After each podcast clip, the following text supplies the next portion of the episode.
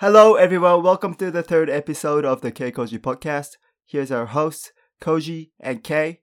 There, there's been a lot of things happening this past week. Mm-hmm. Some interesting news, especially in the finance side of things. like a lot of a lot of things happening. Um, and yeah, it's uh have you been hearing about the Evergrande um Oh yes, thing? yes. Yeah. So I know In- you're in- you're in, the finance side of things. I'm actually really Mhm. interested on my end to hear about Mhm. whether or not uh there's like Japanese institutions that are being affected by Evergrande. Not so much, but you know, I, I think the possible implications is, of course, it's it doesn't take up a huge portion of the the Japanese uh, financial market, uh, or or you or, you know the financing choice uh, for the Japanese companies, uh, corporations. Uh, but you know, Chinese Chinese Chinese banks are starting to play a bigger and bigger role in in the in the world of financing and and uh, even even for Japanese companies that are usually very well supported by by the cha- by the Japanese banks and other global banks overall, uh, Chinese banks are starting to, you know, basically entering into the into the wallet of the Japanese banks, uh, Japanese companies. So, you know, it, it'd be interesting to see how the overall volumes uh, in the of the liquidity that's been provided to the Chinese uh, to the to the to the global economy, uh, which is also partly supported by the Chinese banks, uh, is going to have uh, have an influence uh, by by this uh, by this uh, by this uh, you know event, uh, which could have an impact on on the Chinese financial markets, and and a possible you know more more more strict uh, regulation by the central authority in China. I guess some of the questions I have, uh, because in in Canada where I live, uh, we know we get directly affected by um, a lot of the investment and some of like foreign investment that comes into Canada, especially on the real estate side, um, that directly affects us. And so there are a few banks in Canada today that are looking at Evergrande and also more heavily in the US, there are some key major um, financial institutions that are deeply in a lot of things that are going on with Evergrande. That's that's causing a lot of like really uh, significant like market fluctuations that people are really scared of. Um, but I'm surprised that Japan does not have as much um, exposure to Evergrande, or is that maybe incorrect on my I end? I think it's um I would say not not as much as say say Canada for example because I think the China a Canadian uh, real estate price uh is especially and, and the population of Chinese people uh, you know that make up uh, in the in the overall overall immigration pool of Canada is is pretty high I believe uh, whereas in Japan uh, of course there's there's a, a lot of impact on the on the real estate market from from from the Chinese investors, but I think the the the rate of growth and and the the composition of the money that's flowing in, uh, it's it's not as high. Uh, you know, the, the amount of money coming in from China uh, relative to the overall money uh, is it's not as high as uh, say say Canada. So I, I think the I think the impact is uh, not as direct but then you know when it comes to the world of financing uh you know one one piece of the puzzle starts falling then um then uh, then the whole picture could just you know corrupt and that's that's, that's a systemic risk i think of the global financial markets That's interesting. I know that the market in Korea does heavily rely on, well, the economy from China has been somewhat influential in helping some of Korea's like growth, the, the import and export of their uh, products. But lately, it's it seems like that relationship is slowly changing a lot between those two countries which you know this it's pretty sad to see honestly. Um because i think all the countries are so globally interconnected now and then being able to see like one sudden change with this company that's so ingrained with other investments have these trickle effects to other countries and these other companies in a really detrimental way starts to make me really think about how much exposure should we really have to certain markets um, and that's saying for every single individual country i'm not saying like as a whole like definitely globalization is like the ultimate way of making sure we get the best amount of growth and we build the right things but mm-hmm. if mm-hmm. there are a lot of like different actors yeah. in there that have their own intentions yeah. then we start to see the mm-hmm. downside for, of what happens for sure right? and when yeah and and you know you know actually uh, we've seen a lot of that happen uh, at the beginning of the of the covid uh, crisis uh, where you know we saw certain certain uh, industries fall and i think with the with the with the continued growth in the past uh, past years we kind of overlooked or forgot that those those sectors were were cyclical. And you know i think we were we got quite comfortable uh, putting more money uh, into, into certain, certain sectors that that were that were you know considered higher risk. And you know when, when things when a crisis like this happens uh, and there's a there's increased instability in the in the overall system then that's that's a that, that kind of risk pops up and that could cause a cause a you know even bigger crisis uh, as a result yeah i'm just like really surprised that mm. japan doesn't have as much exposure because i saw so like with the way like softbank spends a ton of money overseas on foreign investment Mm-hmm. I'm just wondering if any of the other um, larger financial institutions or companies kind of like fall into that problem.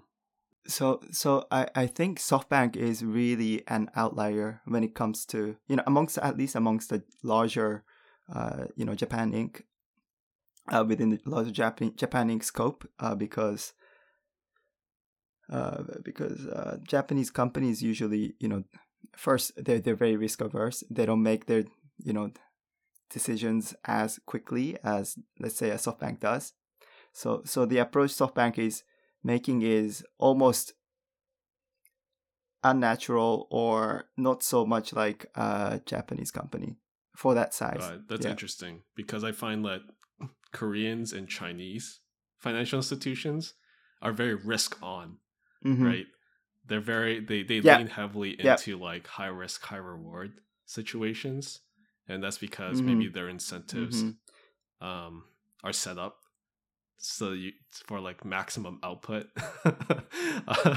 yeah but you also need to take into account that the the economies are also in uh in in different stages uh the japanese economy it's a it's a slow growth uh and and we've also experienced a burst uh, 30 years ago. So they've become more, uh, I think, uh, risk averse, and they they are also accustomed to, you know, a low yield because we've been in a low interest situation for for a very long time.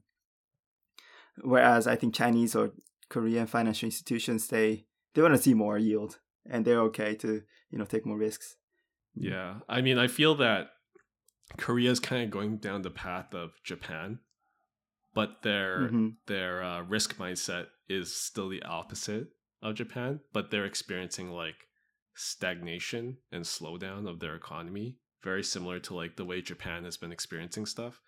Um, whereas China is like going the opposite way of like they experience like hyper growth, and then to slow down all this growth, there's a lot of um, decision making that's happening on a governmental level that's like hard capping their growth intentionally.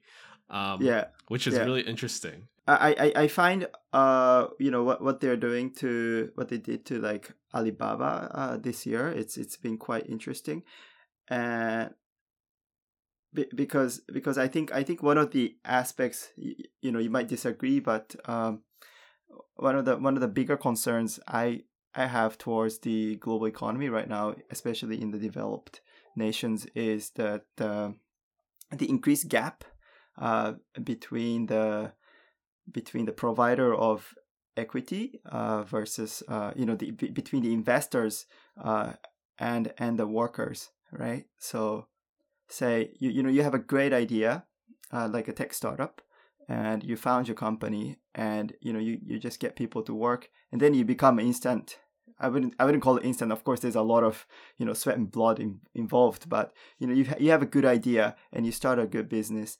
You become uh, extremely wealthy just off of that idea. Eventually, if your company succeeds, and say take take an example of you know, Uber, right? There are many drivers out there. Uh, you know, you know, hundreds and thousands, if not millions, uh, globally uh, that are driving for Uber, and and and the and the founders or the shareholders are you know getting pennies uh you know you know getting getting the getting the getting the profits uh that are that are driven by those those Uber drivers.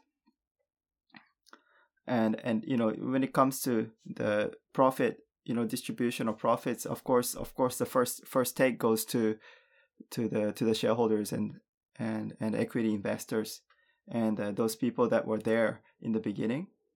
And and that is i think causing uh, you know that kind of income disparity and i think china is you know i think aware and they they're trying to they have the authority right within the com- country to to forcibly correct that gap you think it's like the right move for them to take these kinds of steps today? I, I wouldn't know if it's right, but I think that's one way to do it uh, because because uh, it's it's been happening uh, globally. Uh, if you if you if you ha- if you take a look at say uh, the the U.S. and and and the disparity is actually there, and as long as you we are running say on the on the on the western side of the world at least as long as we are running a, a you know democratic government uh, you know those numbers will add up. And you know those who are in power now are going to be threatened you know with the increased gap. Let's say people you know me, me, middle class is going down and they're just going to be a say say 10% of the population that are extremely rich. Uh, you know they're going to have their position uh, jeopardized eventually. I think in the long run it's not so sustainable to to increase that kind of um, you know income gap under income or like you know gap of wealth under the democratic society. And you know you know certain like riots or you know people just not supportive of the the society it's it's going to it's going to increase eventually. So yeah i think i think you know some somewhere somehow something has to happen. I think another idea for correcting that inequality is through uh, imposition of you know of tax on on investments. Hmm. got it. Me yeah. That's that's interesting. So like that's an interesting take because I'm more of like a free market person on my my way of thinking. But I do like when I when I think about like the culture of well, to be more uniquely positioned, um China's history and the way they've gone through their evolution as a as a country to like a first world nation. I mean, let's be real here. China is a first world nation now, right? To classify them as a second or third world nation, um, you are pretty much blind and you are incredibly ignorant if you think that China is a second or third world nation at this point. They are a superpower. Okay, they've been a superpower. Yeah, yeah no, they are for the last ten years. Um, and so for folks that may, might harbor ill intent or ill will against a country like China, um, just be careful because it's a it's a dragon with really mean fire and really sharp claws. And so you have to be a lot more democratic and you have to be a lot more careful with how you now start communicating uh, maybe some of your negative intentions towards some of these Asian cultures moving forward, right? I mean, Yeah. they even have an influence on John Cena, right? Yeah, yeah. Like so, there's a there's a lot of things right now that um They they own like um, wh- which which uh, movie studio they own now? Uh, like the Chinese companies, like they have a lot of influence on the on the American like media companies. too. yeah yeah well it's it's more of like if they if like media companies want to like the nba or disney ever wants to show any of their films in china um, china has the last well the ccp the government it goes through their program to make sure the content is in line with the messaging that they want they that they believe is correct and safe for their citizens. Um, so there is a lot of like changes to the medium and also as a result of like adhering to that then you can distribute your content and your your products right into that country with that with such a large uh, market cap that's available to them um, to sell to. So so I guess uh, they can't broadcast uh, South Park in China, um or just not that episode with Xi Jinping as uh, Winnie the uh, Pooh. well i mean it's it's hard to say right uh i i don't keep track of like what content is allowed in china or what isn't. I'm sure that there is a lot of like modifications to the content before it ever gets distributed there for sure. Um but that's like the cost of doing business right? If you want to engage with the country that has different political values and a different economic value um, with how they want to run their system, right? Like China has like the social credit system that they're trying to implement, right? Over like the systems that we have here, which is entirely based off of like merit and your ability to get yourself out of like a really crappy situation if you're from like a really poor society. I think the part that you mentioned earlier about wealth disparity and income gap, where if you are someone that starts a business, you are more likely to be successful than someone that just goes and works for someone. Um, I I really find that a lot of uh, well maybe not today, but I found that like in my generation and maybe your generation, as we were going through the school system, we're taught these lies about if you study really hard and if you get good grades, you'll be able to get a great and stable job. But in reality, that's not a way to make wealth. It's not a way to actually be successful.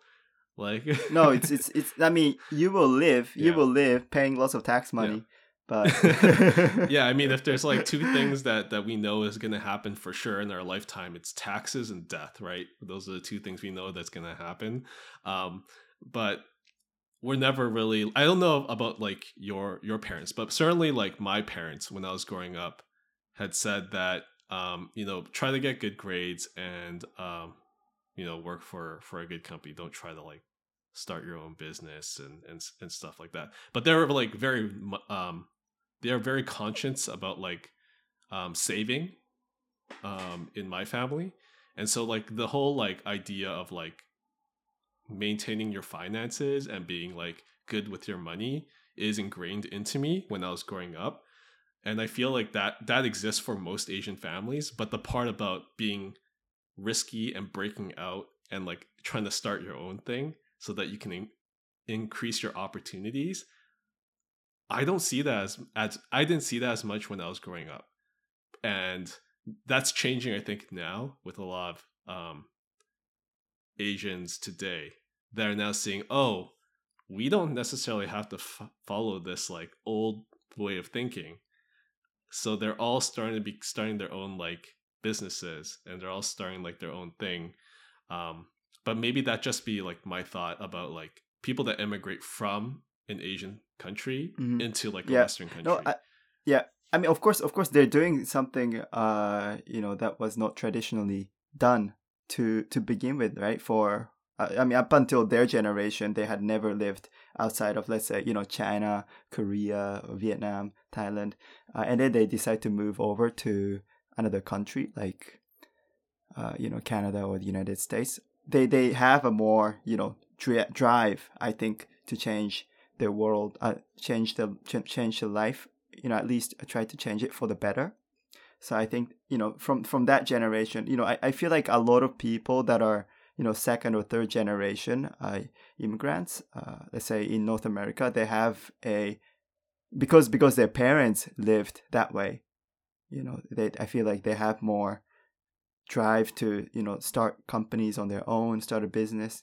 Their, i think their pa- parents were busy in in their generation because let's say it's their first generation they moved to a country they are you know they gotta they gotta get a job and support a life support a living. So that maybe they didn't start their own business but you know the second and third generation i feel like they have a good foundation good education in that country and they're ready to um, you know take take on the world in in japan though uh, I, I think that's also the case for japanese people that live abroad say a lot of japanese people that move to you know canada or north america or anywhere in the world they do you know many of them do end up starting their own business. I think usually in in the food industry, like restaurants. But you know, it's a, it's a good sell that that comes out of Japan. So so you know, uh, I don't complain, and you know, as a result of that, we get to eat good Japanese food uh, in, in more places around the world. So I'm quite happy. But you know, I think you know for those Japanese people that are that are still in Japan, we are changing little by little uh, based on the based on the discussion we had but uh, i think i think we're still pretty risk averse and still the traditional mindset is there which is interesting almost interesting at the same time and you know just just moving on to another topic uh, relating to the to the mindset uh, and the traditional mindset and and the Japanese people moving abroad. So have you have you heard the news about the Japanese uh, princess uh, getting married at the end of this month? I, I heard about um, briefly about the news, but um, I'm not sh- too sure about all the details. I know that's it's a very like uncommon thing that happens, and it's actually shocking. Um, but maybe you yeah. can tell me a little bit more about it. Yeah, of course. So, you know, to uh, for everyone's knowledge, so a Japanese princess is well, they announced uh, to get married four years ago. I think it was four years ago. Yeah, Japanese princess announced four years ago that she is engaged to this this uh, commoner like like like this dude uh, who they they had been dating since uh, their their their their university days, and they say they will eventually get married. And since then, so the whole country, basically, all the media and everybody, social media, etc., they start, you know, looking up this dude. Uh, his name is Kei Komuro, and and they found they they're just trying to find as much shit as they can about the guy so uh, so they found out this that this guy has a financial well he his mom had some you know, owe some money to this guy who she used to date. So this guy came forth and and you know basically uh, blackmailed her. Uh, but it's not it's not about the guy, right? Anyway, and and and with that starting starting off with that, the whole nation. I mean, a lot of people and even like mainstream med- media start bashing uh, the the you know bashing them to getting married for four years. And eventually uh, it was announced uh, i think last week that the that the princess has uh, ptsd as a result. That's insane because because you know you open the internet you watch the you watch like a youtube clip on on the on the progress of their you know plan to get married you see the comment section it's it's nasty. They don't even know the guy but they're talking so much trash about the guy. But the guy i have a lot of respect uh, for him because he in, in during the four years he went to new york and got a you know went to law school and finished off the law school in new york. And that's not something uh, you know a lot of japanese people do. They they like to stay in in the comfort comfort zone uh, in their country. So I have a lot of respect, you know, and even under the under that kind of pressure, he still went went on and finished school. Now they are moving uh, to New York, I think, after they get married in Japan at the end of October, and I think they're gonna try to start a living. But you know, I I, I just found, you know, the level of people just openly, you know, communicating on the internet and and the media, you know, being it's, it's almost insensitive i think to to be so open openly you know bashing someone you know who is about to, like like a person like an individual for so many years and and ending up scarring the person with a ptsd that's that's uh, pretty harsh so so the princess even turned down this you know 1.2 1.3 million dollars equivalent of dowry uh, dowry money that she she was entitled to receive upon marriage because there was such strong uh, public backlash on this.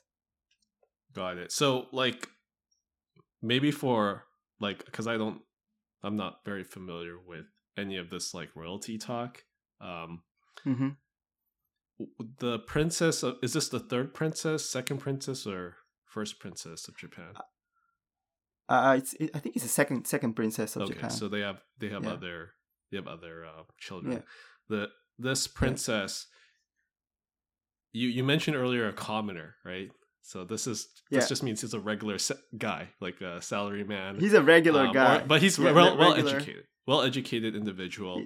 But yeah. Japan Mhm. classifies him as a commoner because he doesn't have royal blood, right? That's that's the premise, right? That we're talking about here. Well, no, because well, I, I said a commoner because he he's not particularly from like a wealthy family or anything. Hmm. You know, he's he's a he's a normal dude. Yeah. Got it. So if he was like the son of like a politician or of like Mhm. a fairly rich like Yeah, person, like a business family. then yeah. would the Japanese people think differently? Uh, I I certainly think so. Uh, because you know because those people are supposed to be you know from from a you know from a Japanese person's perspective or no not my perspective but uh, from a higher up in the society so they're they're worthwhile to basically you know they have enough resources to take care of the the princess even after they get married etc etc so all they say is that they are against it for for the for the benefit of the princess Got it. So they are Yeah. self-projecting their insecurities onto a princess they basically don't really know about. Um, exactly exactly so they're talking so much about a person they don't even know about Yeah. Um. I, I is this like a common, like okay, I'm, I'm because I'm really interested in, like because this falls very much in line with a lot of other trends that we see today. Um, especially because of internet, and we're going back to the internet discussion again. But Mm-hmm. yeah yeah it's like yeah if we No, no, talk no. about idol culture, right? Or if we talk Yeah. about like um social justice and we talk about all these other things, right? It's like these mobs Mhm. that gather together and they Mhm. go out and either heavily criticize or put this person they don't know of on a pedestal and praise intensely, right? Um and so like that seems to be a common trait not just for the Japanese, but pretty much humans in general. Like for some reason, we like to rally around shit we don't really understand. And then we so uh, what i see like the comments on the internet is those people who don't even know the guy are you know making assumptions based on whatever right he you know some people say he's a player you know he's this and that i've actually met the guy personally before Oh, interesting. Is he Yeah. working like the same like in Well, he, he works in the same industry as you. he was in the same industry so i got a chance to meet him like before he announced that he you know he was gonna get married uh, so he, before he became famous uh, i actually had a chance to meet him and actually grab a drink with him i grabbed a drink with him uh, once or twice. But but then I had his contact too. But you know, after, after the announcement, he he just kind of disappeared from all the social media. well, for sure, like definitely, if anyone was like got flamed that hard and like yeah. got doxxed and um criticized that badly and stalked, yeah. I would you know shut off all my socials too and change yeah. my phone number. I'm not surprised. Yeah, but but you know, I'm just speaking on behalf of him and for the the Japanese society, uh, he is a nice guy. He's he's he's super nice. He's a super sweet guy, and I think he's he's worth every respect of yours for you know doing all all that he did under the pressure, under so much pressure. So you know uh, exactly exactly back to our point. Whatever you know, people that don't know you tell you is you know whatever you see on the internet you know what people talk about about someone else it, it could be very wrong. Mm. do you think it's as all, all, the folks that are like criticizing the princess and this guy for mm-hmm. not being a good match right effectively that's what we're saying? Yeah. Yeah. Um are they like the older japanese population or is it like the younger japanese population my guess is that they are older because the younger ge- younger generation of people, first of all, they don't care as much about the royal family uh, in Japan. So, yeah, I think people that are you know middle aged and above. Yeah, but then ev- what everyone is saying is that don't spend too much tax money on this. We don't want we don't want to have tax money spent because she is going to become a regular citizen eventually. Oh, okay, so she loses her royalty status. Exactly, exactly. So so they don't want, you know, to have the money spent on her or on them. Got it. How much of Japanese taxes go to this royal family? Do we know, or do you know? Uh, good question, but I think it's not as much as say the, you know, say the, the say the British, yeah, royal family. Yeah. I think they have a lot less freedom compared to the British royal family. Like they can't go out and like and like party or anything. They cannot. Uh, I, I don't think they the British royal family can do that either. oh really? Still... But I, I thought I thought the princes like you know they're they're fetishes of like princes when they're younger, you know, going out and partying. No. Oh well, I mean, I'm sure there was stuff with the Japanese royal family too that just wasn't documented. Mm. I mean, but it would they're, be they're weird very, that that yeah. they didn't have some level of media control and um, yeah, yeah, that's true. That's true. So uh, we never know, but um, at least the way it is portrayed in the media, the Japanese royal family seem to be quite modest. Mm. Mm. Yeah, that that might be true in, in some mm. respects. Um, yeah, it's like I guess we can relate that more closely on the West to like the way Prince Harry and Meghan Markle got married. Except mm-hmm. there is a differentiation there, which is Meghan's actually like a a superstar. yeah, she's exactly. A, she's an actress, yeah. so they have yeah. the means, right? And they have yeah. like a lot of things. So I, it's not maybe. Well, I mean, it's, you know, the, the, British the British think differently, right? Um, mm-hmm. Mm-hmm. They they certainly don't uh, like the the marriage between Markle and, and Harry from what we're seeing online today. Yeah, yeah. But is, do, it, is it because because she has a colored blood in herself? I don't know. I mean, it could be some level of yeah. racism that lives mm-hmm. there. Um, it's also um, other things where like she has very like uh, so she has a lot of things in her family past and history that yeah. that yeah. a lot of people like tend to question about.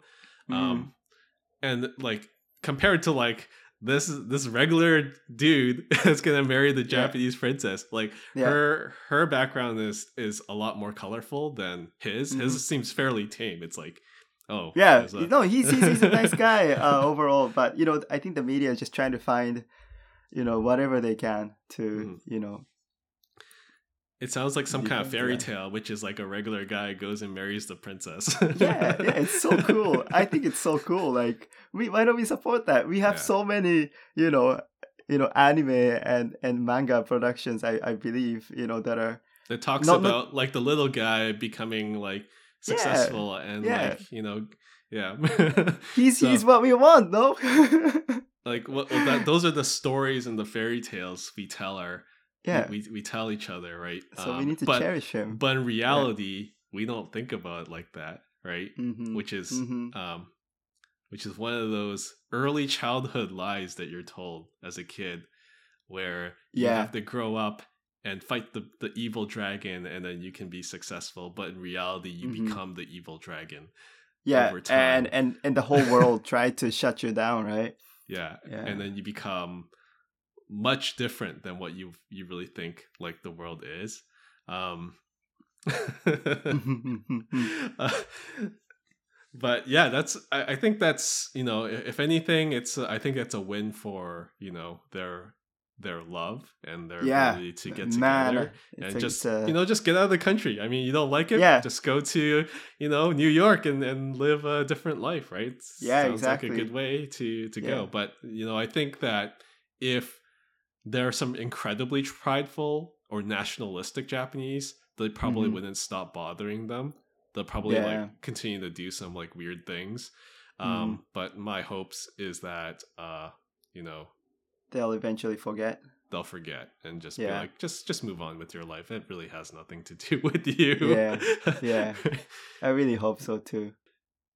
yeah it's really uh interesting that you know we're so critical of things that that come up Mm-hmm. and you know one of the things that you brought up to me was where a someone that was chinese turned it like a chinese man turned into like a girl Oh yeah.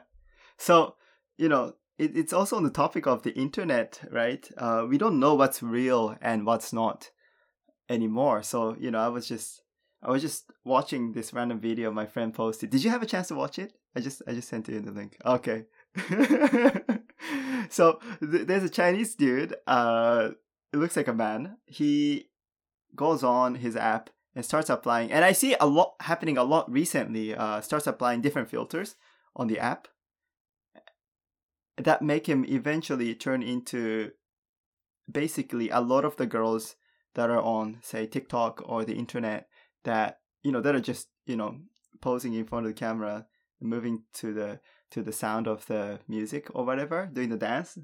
She just event she just eventually looked like one of those like cutesy girls that are that are doing that uh on TikTok. And I'm like wait a minute. So it's like it's like a catfishing, you know, on a on a whole new level. It's uh, yeah, it's it's crazy, and we we don't really know what is uh what is real on the internet anymore. Uh, I I feel like we had a better better feel uh before, uh, but I feel like now it the there's uh the fine line is becoming more and more blur. So definitely um the social filters are very very advanced now. Um and that probably deep goes deeper into a topic like deep faking, right? Your ability to capture someone's image, run it through a piece of software and superimpose someone else's image onto whether it's a, another picture or another video or just in general use built-in apps that use AI algorithms to hyper filter your face so that you look like someone totally different right? Um i think this this this particular problem is going to slowly become much bigger over time. I mean it's already big now but it's just going to get much more like there's going to be I, I wouldn't be surprised if we're going to start to have really strong laws not only in the west but also in the east about these types of software and these types of tools. Um, like one really big, like large, like explosion of popularity is the idea of like a VTuber, like a virtual YouTuber, right? Where you're not seeing a human being. I think that's okay, right? Yeah, Because that's like because not because real. because yeah, it's uh it's with the premise that you know it's not a real human, right? It's, Yeah, it's, it's- obvious. Yeah, Yeah. it's like a three dimensional character or a TD, 2D level character that is Mhm. either in an animated fashion. And then Mm-hmm. it's it's a character characterization or a caricature Mm-hmm. of the individual. There you know it's not real. Yeah. But then when you start taking someone else's face that's real Mhm. and you start melding that into someone else's face to create something that looks like a real human being, I think that's when that becomes a very different conversation to have.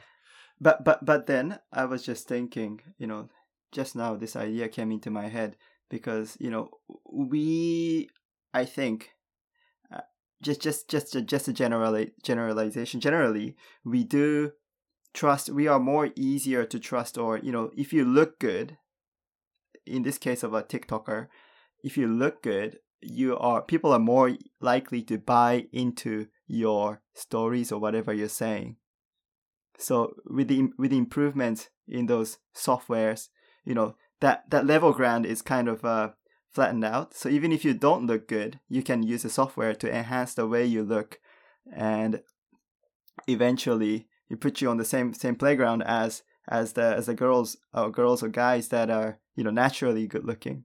Hmm That's not like really any of like a east or west thing. That's just like a general overall societal thing, which is the better you look, the Yeah, more likely you're gonna have other opportunities, whether that's in dating or that's in Mhm. the job market or that's your Mhm. ability to just make friends as a whole or just your daily interactions with people. exactly. So People so to I mean I feel like I feel like better. maybe it's it's giving a more even playground for you know I guess the less good looking people at least uh, on the internet. Mhm. Mm. But then, what then that becomes like a problem, which is like authenticity, right? Yeah. It's like hmm when you start masking everything, does that really help that individual in the Yeah. long term?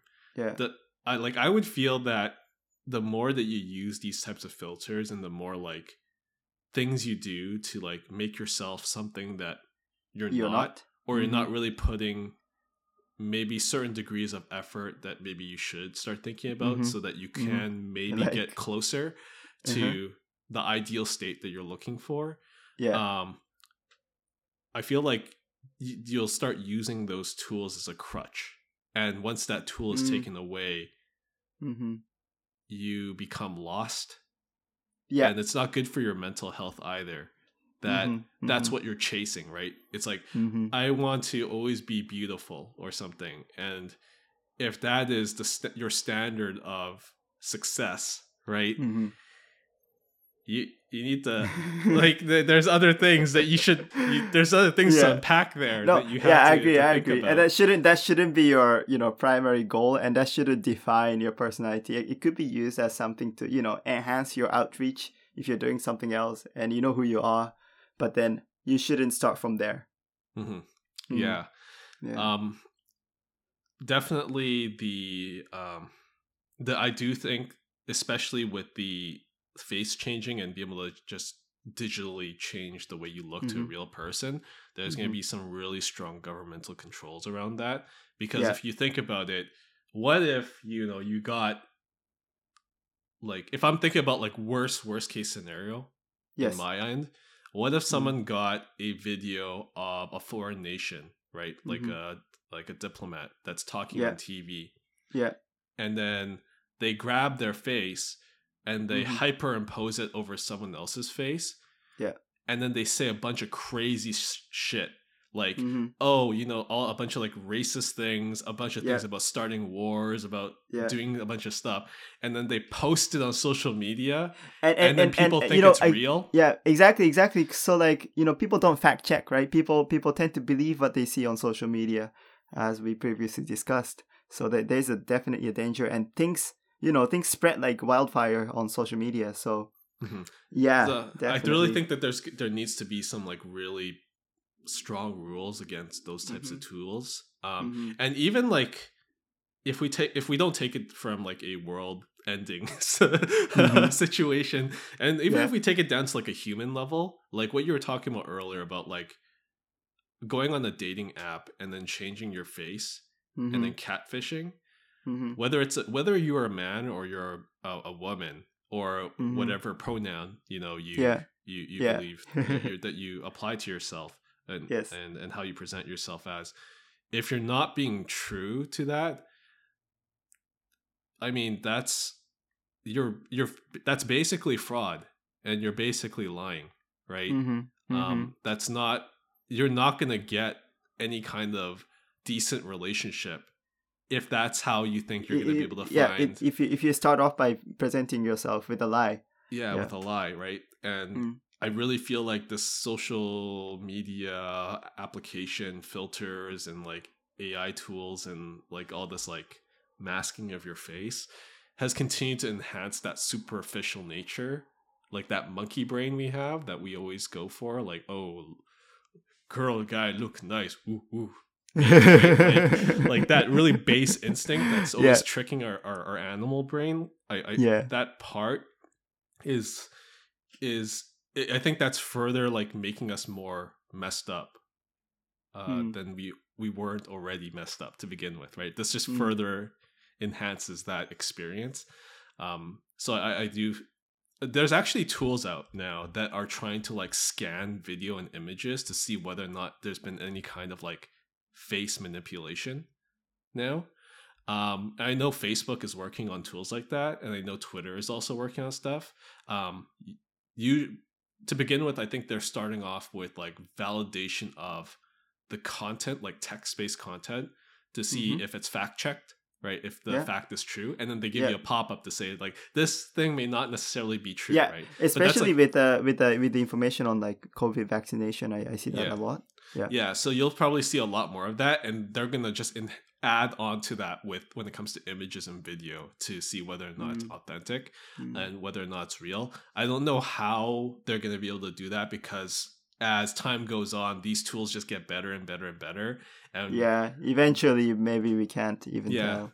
and these fact checking tools are just playing catch up right now. Um, but yeah, I think there's probably going to be like really strong governmental controls around these tools, and they'll probably impose them on like like the filter apps like Instagram. They'll probably impose them on dating apps. They're probably going to impose them on any kind of media company that tries to like put some sort of like uh, interview or some kind of like political speech uh, will have to go some very through some very thorough uh, data checks of the content before it ever gets released.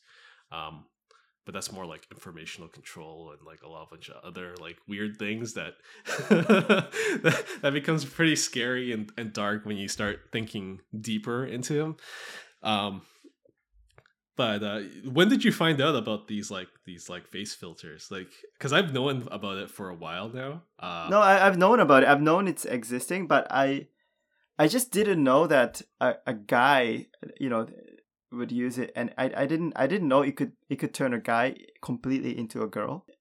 Yeah, yeah, I've tried it. I've I, I think I've sent you some videos of me.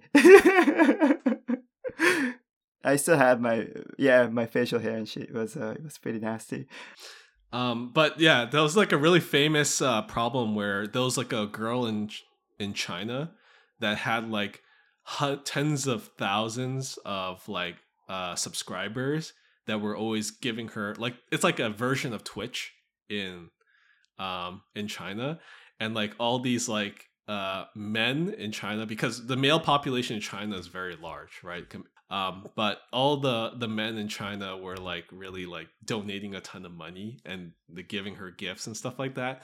And they later found out that this uh this influencer or, or in China is is not as you know as uh good looking or as skinny as she sh- she says this because once her filter stopped working and then she looked like a totally different person like like she she looked like um it's like someone put her in the time machine and cranked that by 30 years and Damn. So she was faking her age and yeah, yeah totally the way like she the, looked. the entire like her entire like shape the like how she looked and everything was like completely different and Cause, cause, cause, like, if you look at social media, like, especially those people that are like openly posting their face uh, on social media, especially like TikTok, everyone look pretty good.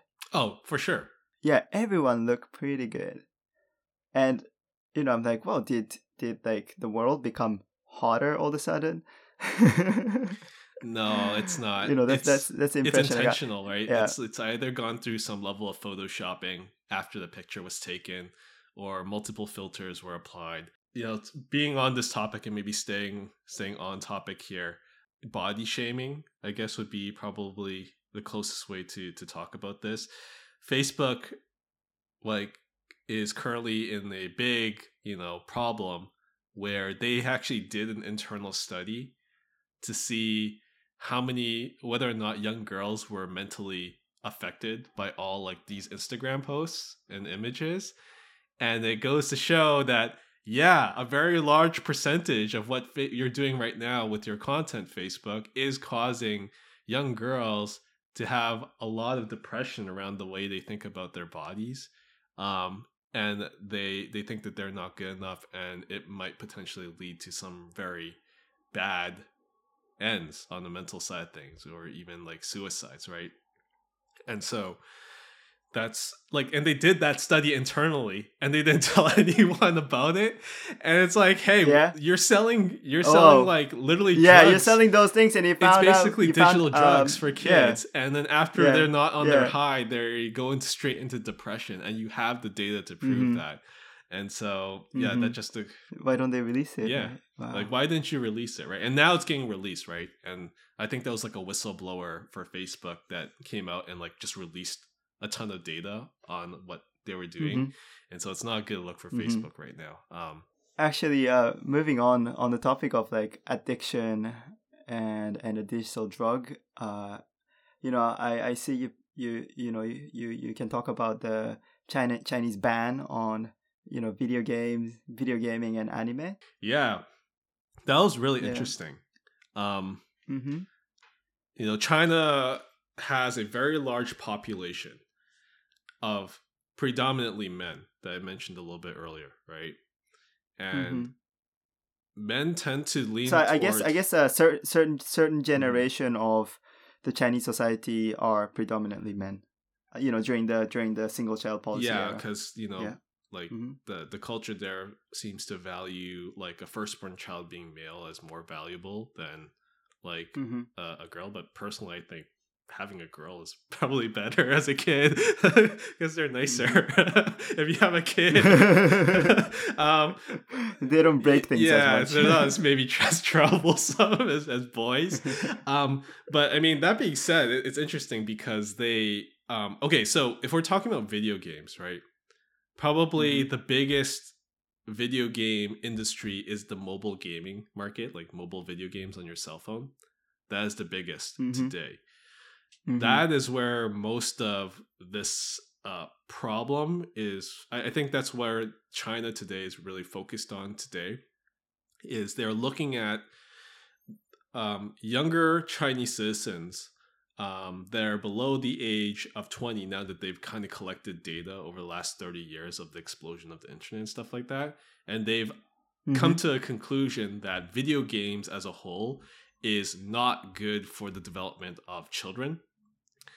And these Okay. things like animation or like from like like just like cartoons or animation from overseas that aren't made Mhm. in China uh influences that are their Yeah. their kids to think um not necessarily nationalistically about China, like good things about China. It's like it's not in line with what um they believe. But the Communist Party wants to wants to Well, push. it's, more Yeah. of like they want to make sure that people in China stay Chinese positive, right? They they want them to say like Mm. China is number one. We are a superpower. We can do Mhm. things. We don't have to rely on the West or these other countries because historically, if we really take you know a couple of, of steps back to look overall, China got like a pr- got shit on pretty hard. Okay, over like the mm-hmm. last like hundred years, like the the Yeah. British came in, fucking like raffle stomped them with like a the opium wars, right? yeah. And then they got fucked over in World War II, where Japan came and invaded, right? Japan came in. And yeah. then like you know the Americans came in, an, uh, and yeah. then they're like, Mhm. oh, you you know you guys are you know cheap labor. Let's go ahead and Mhm. totally you know And take it- advantage yeah. of your your Mhm. um uh, your economy, right? But with that, Mhm. you know, they went through this mindset of perseverance and they had a grand strategy to get out of it, right? And so now they're at that stage where they're starting to make much bolder and stronger swings at certain things and saying no to Mhm. things that because they don't want to be in that situation ever again. And so they're taking a much stronger Mhm. stance. And so I can understand it from that Mhm. point of view. But if we really think about it, people in our age, we don't really care as much whether or not you are a different kind of Asian, right? A lot of that like no, no. deep ingrained like historical war and hate is definitely from our Mhm. older generation and i'm s- Mm-hmm. really happy that a lot of that hasn't passed on too Yeah, predominantly no. I'm I'm extremely happy. Uh, that we're we're at least know- able to like find common ground right like we're still taught historically Mm-hmm. like oh you know china is bad oh korea is bad north korea is bad oh japan is bad because of the war oh americans are Mhm. bad right mhm, but because you know our generation tends to be a lot more well traveled we start to like understand broadly like how things are Mm-hmm. and I think we have more exposure through through the internet uh, and social media uh, to to what other people are doing, and I think we we we start to realize, hey, they're just like us. They're not, you know, they're not evil. They're not assholes. Uh, that that you know that that have been portrayed on the on the mainstream media. yeah and so it's like one of the things that we're Yeah. looking at here when it comes to china's intent to ban video Mm-hmm. games and animation is their worry that these other ideas that are coming from other Mhm. countries can Mhm. negatively impact the growth of their children Mm, So like if you if you think Mhm. about how much time does an average human being when you're a kid play video games when you first start getting it, right? Especially when you have your phone with Mhm. you all the time. Yeah, that's true. Because it used when it was console, when we were growing up, it was consoles, and you know I think it's pretty easy to regulate, right? They can just you know put away the consoles. Your right. And the same thing applies uh, to like anime, to, right? yeah. Or uh, to like cartoons, right? Mhm. You would have to go home to watch or play these games. Yeah. But these kids and it's only it's only available certain times a Yeah, day, right? and- you know, you gotta watch exactly it live. and Yeah. these and it goes back to the problem of like having your cell phone with you every time right they have it with them 24 7 and they can access these video games and they can access these animations and these like cartoons whenever they want and so there's no way And I guess I guess children they haven't learned to self control, and yeah you know they they're just gonna keep wanting more and more. I mean, even myself, I have sometimes difficulties, you know, binge watching, not binge watching uh, Netflix shows. Yeah, yeah, exactly. So if you if you think about it, it's like very compelling, and it doesn't help when a lot of these video games are predatory in nature, especially mobile games. Like mobile gaming in China, every single one of those games is like a fucking gambling slot machine. Oh yeah, no, I. It's I, I gacha think, in you know, when Japan, they, right? when Gacha they, game, Yeah, when when yeah, exactly. When they engineer those games, they they definitely take into like the psychology like studies into into account to ma- make sure that they're addicted. Yeah, and like I have a know, lot of yeah. friends that work in the video game industry and also the mobile gaming industry. And the amount of analytics and data assessments that they do on every single user is insane. Like they know how often you're logging into the app, they know what you're tapping on, and they're trying to analyze what it is that you're tapping on the most, just like on a social media tool, right? And then they synthesize how do we get you to be in this app every day like a crack addict like get into the app tap on the thing watch our ads buy our buy our gacha roll roll the you know just like just like run gambling ads in there and like just get people addicted and hooked and always in the app. And so i don't blame china if a majority of their children are addicted to mobile apps. That makes a ton of sense to me for them to lock it down. Where i don't really understand and i actually have concerns about is regular games. So when I'm talking about regular games, I'm talking about like console specific games where they don't have it with them all the time, like a Switch or like a phone, but like you have to go to your computer and log in and play. Like you can regulate that, Mhm. right? I don't think you need necessarily need to like yeah. Your your parents have more control over you know you know and and you know maybe maybe you can give them that kind of you know freedom to you know how they want to regulate it. But Yeah. like they haven't completely banned games, right? They've been starting to ban Mhm. really specific games or certain things, but their intent is that um, you know, children are no longer allowed to play video games longer than 3 hours a week. I think that's pretty harsh. not be, That's pretty not be able to play like more than 3 hours for the whole week. I mean, that's like that's like one gaming session. Yeah, that's pretty much like one gaming One or two, session. yeah. And then um, a lot of these video games now require you to register your ID, Oh, okay. your Okay. national ID, um, so they can so they know whether or not you're an adult. If you're an adult, you can play as much I as you want. I see. I see. Um, so it's age restricted. Um, but every time you want to play a game, you have to It'd be funny, but ID, like you know, you can play. parents could just you let the children use their account instead, or there could be like a black market of the ID accounts. Yeah, that there could be like a new black market for video games that pops up, like to get fake identification to to play Mhm. video games, and like, yeah, uh, they're just worried that these video games and a lot of these like animation Mhm. stuff, like, makes their their men specifically. It seems to be that's the the reason why they're doing this. It makes them less. It it makes them less manly and makes them more feminine. That's what they think Okay. as a result of like these video games and these. I mean, well, if you really think about it, it's like you look Yeah. at anime. right? Yeah. anime. Uh, Japanese anime, the the men are not Masculine. necessarily always like, well, at least masculine in like the Mhm, Western mhm. sense.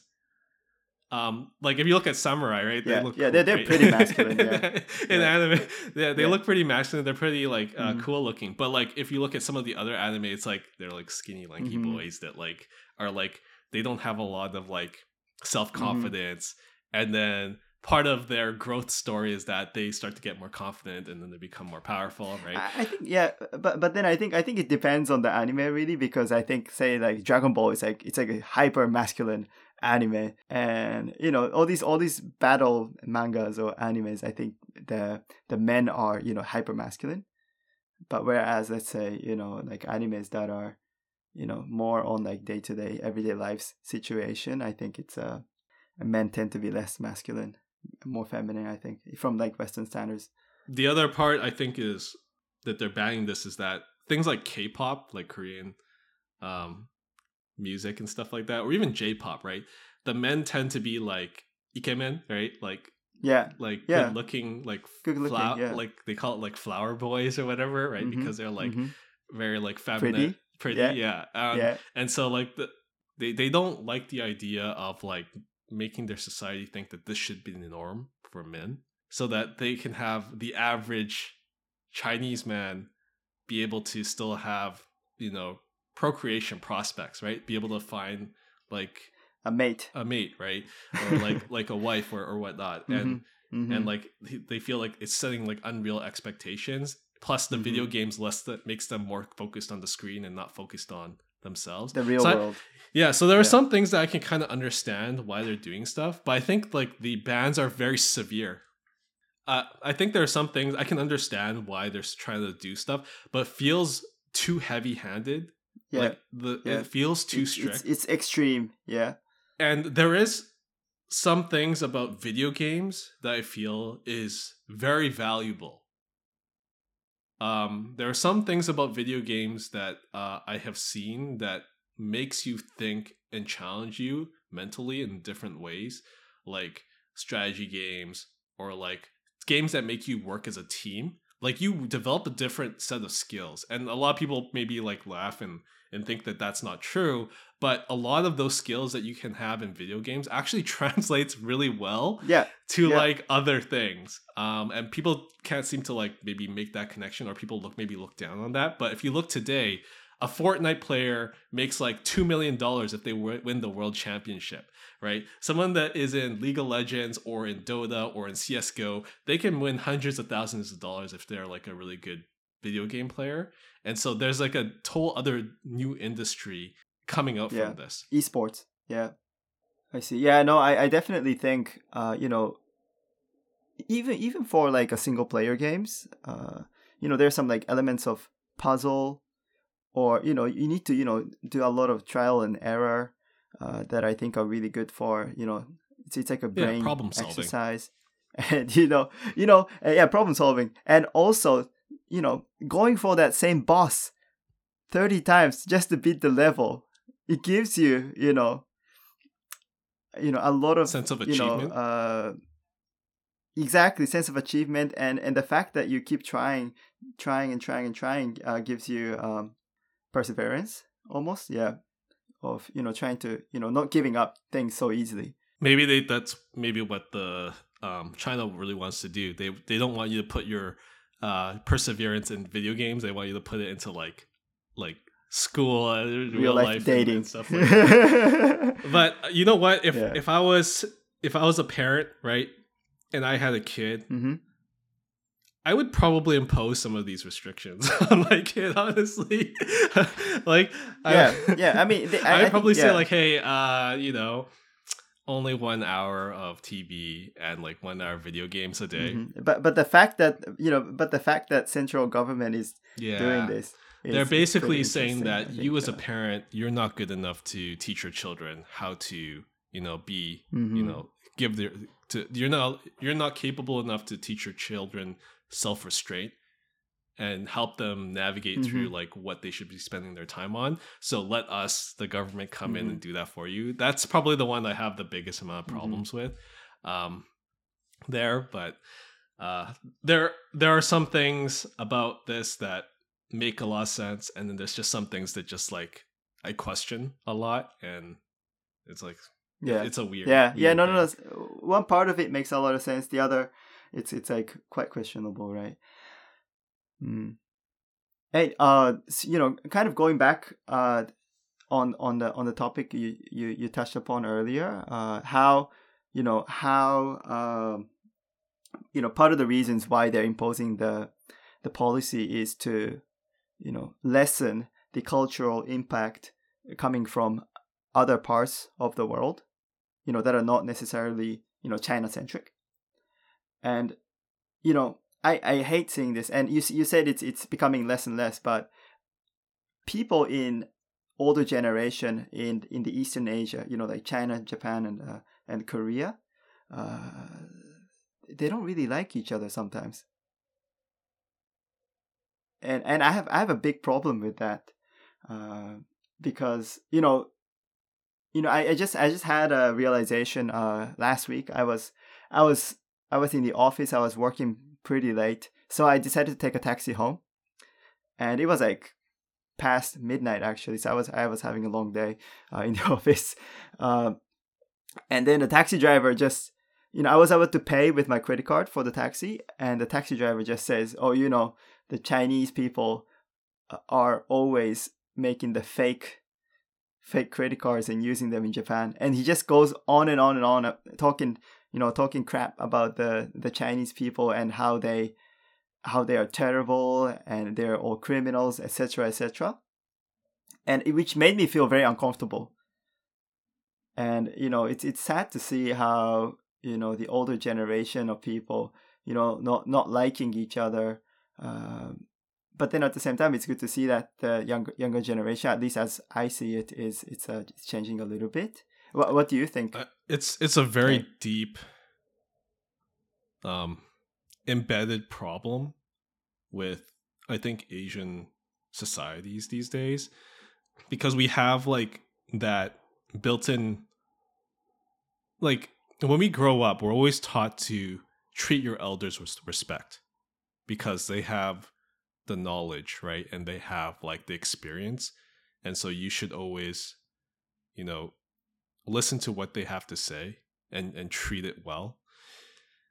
In the West, it's more of like fuck you, my idea is a little bit better. I'm to run with this because I can stress test your bad ideas, right? And like prove you wrong, right? That's where I kind of like the West a little bit more.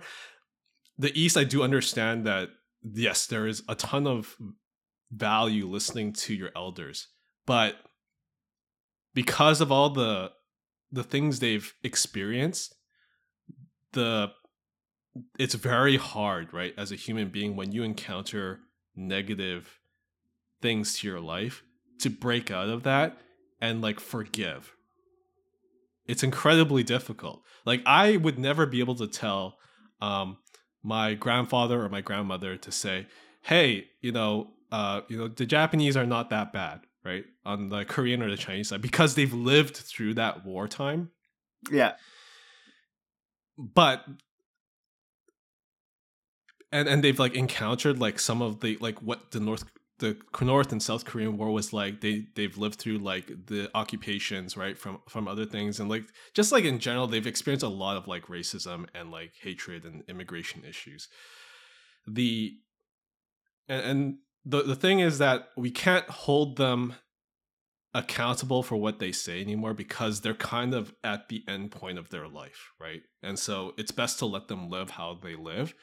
But the most important thing is that we should not let people that still maintain those ideas of like hatred in control of political tools and and like financial structures like we need to push those ideas out no matter what country you're in whether you're in europe you're in you're in the us or in canada because that just because mm-hmm. we, we can't we can't repeat Yeah. the idea we need to yeah stop it, we, it has right? to stop otherwise it just Yeah. keeps going and going Mhm. and going and there's like a never ending Mhm. problem and then the problem gets worse the longer the history lives right the longer your history of Mhm. like conflict the more you hate that Mhm. other like nation, Nation national culture culture, right party, the thing that we should really celebrate in terms of the differences in culture is like our food and like you know the the celebrations Mm-hmm. that we have and like their the clothing that we wear and like their our, Yeah. our language like that's the stuff we should be sharing and like the our knowledge and the Mhm. technologies we've learned that's what we should be keeping preserved Mhm. and sharing and, and our historical but yeah yeah and we should definitely keep record of like all the mistakes we've made especially during war right especially during like Yeah. the, the hate that we perpetuate um, we we need to keep Mhm. it preserved but we should learn use that Mhm. as a learning tool we shouldn't use that as like yeah oh because you invaded Uh, me and now i had yeah. to invade you Mhm. that makes me right like no it doesn't Mm. they yes they invaded No. you you're stronger now so you're gonna go back and beat up the, the bully it's like that doesn't make you better that just continues that that cycle continues yeah. the hate and yeah and if yeah. you are really the better person and maybe people Mhm. I, I think maybe like from asian culture they say like if you can forgive that that's a sign of weakness Mm-hmm. and they're gonna take advantage of it Mhm. Mhm. i mean if if that's what we have to do to make things better we should probably go with that i mean it might sound stupid Mm. but it's the only way we're ever gonna yeah yeah. Like no because you know i see in you know our, our cultures are quite similar they're uh, very know, similar. They're all Yeah, very they're very similar. interrelated. Yeah. Yeah interrelated. And like you know japanese people if you go if you walk around you know if you walk down the street in japan you find not just one several chinese restaurants and korean restaurants in japan. So you know this and and you know of course there was a period of japanese occupation. So like i i think it goes both ways uh in those nations. And you know i think we actually like like each other's stuff but when it comes to you know you know the the, the topic of uh politics and and yeah it's a it's a it's a it's a the hate mode is on. And i think there's a lot of opportunities lost as a result you know of such such you know closely uh, related cultures. It's uh because we we do share you know because because k you are half chinese and half korean right and and you know i'm i'm a japanese and you know we're basically the embodiment of the friendship of the and, and we meet we meet in a foreign country yeah. in, in, in Canada. yeah exactly and you know we we make great friends and we can talk about many things and you know there's there's a lot to bring onto the table when we talk about things because of the the diversity and and and the fact that we share that you know east eastern asian uh background. So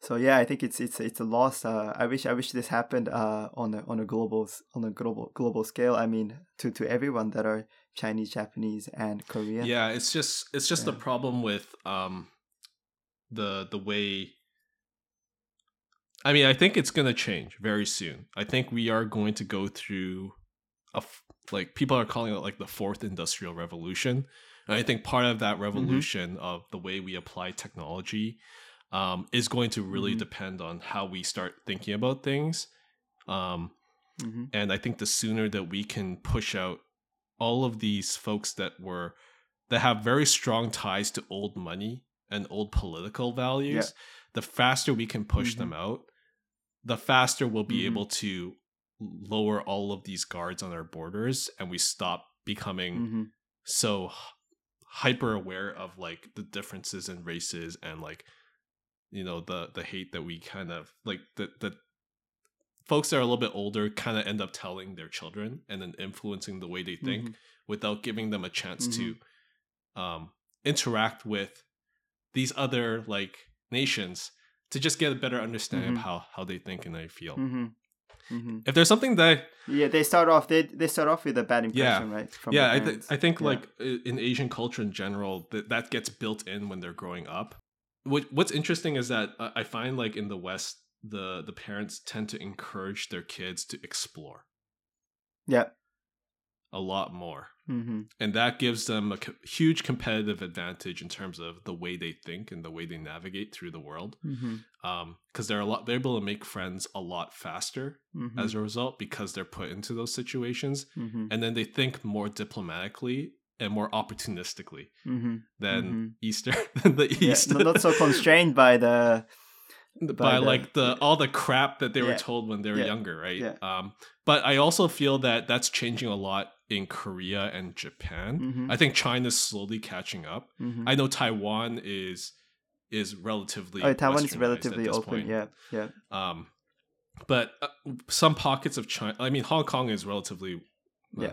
I mean, It's a. kind of westernized, but kind of not because Mhm. of the changes that were happening there. Mhm. But I do feel like folks that have been living in Western society, moving back to like Beijing or Mhm. Shanghai, Guangzhou, hmm um, they they they do carry some of those Western values with them, hmm and I think at some point, uh, they will start thinking about how how does the current political structure in China need to change? Like how how do you retain what's great about the current government system about China, hmm but then also make sure that the government in China does not become over antagonistic hmm to other nations. mm Um, because there's too many of those old guys there right Yeah. today Yeah. like um and th- uh, hopefully that will change as you know the the younger generation gets older and they fill those roles and they don't become too heavily influenced hmm um that's like the only thing that we can hope for at this Yeah. point yeah. um from my point of view but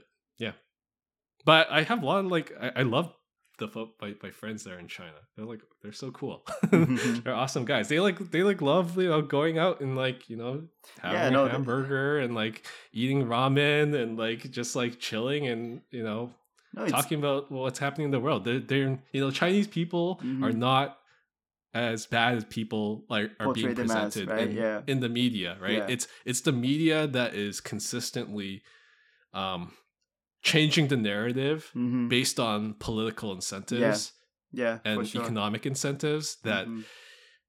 that just needs to they need to stop leaning in onto the history stuff Mm-hmm. um just use that as like a learning tool and just like stop using that as an excuse to like start shit like hmm hmm For sure, for sure.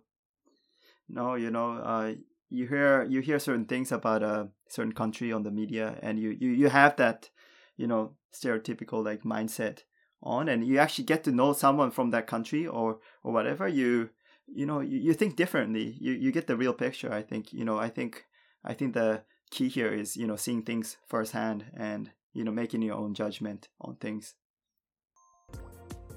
Thanks for listening to the Keikoji podcast. You can find more episodes on Spotify, Apple Podcast, and Google Podcast. Keep up to date by following us on Twitter and Instagram at Keikoji Podcast. If you would like to support the program, you can check us out on Patreon at patreon.com forward slash Keikoji.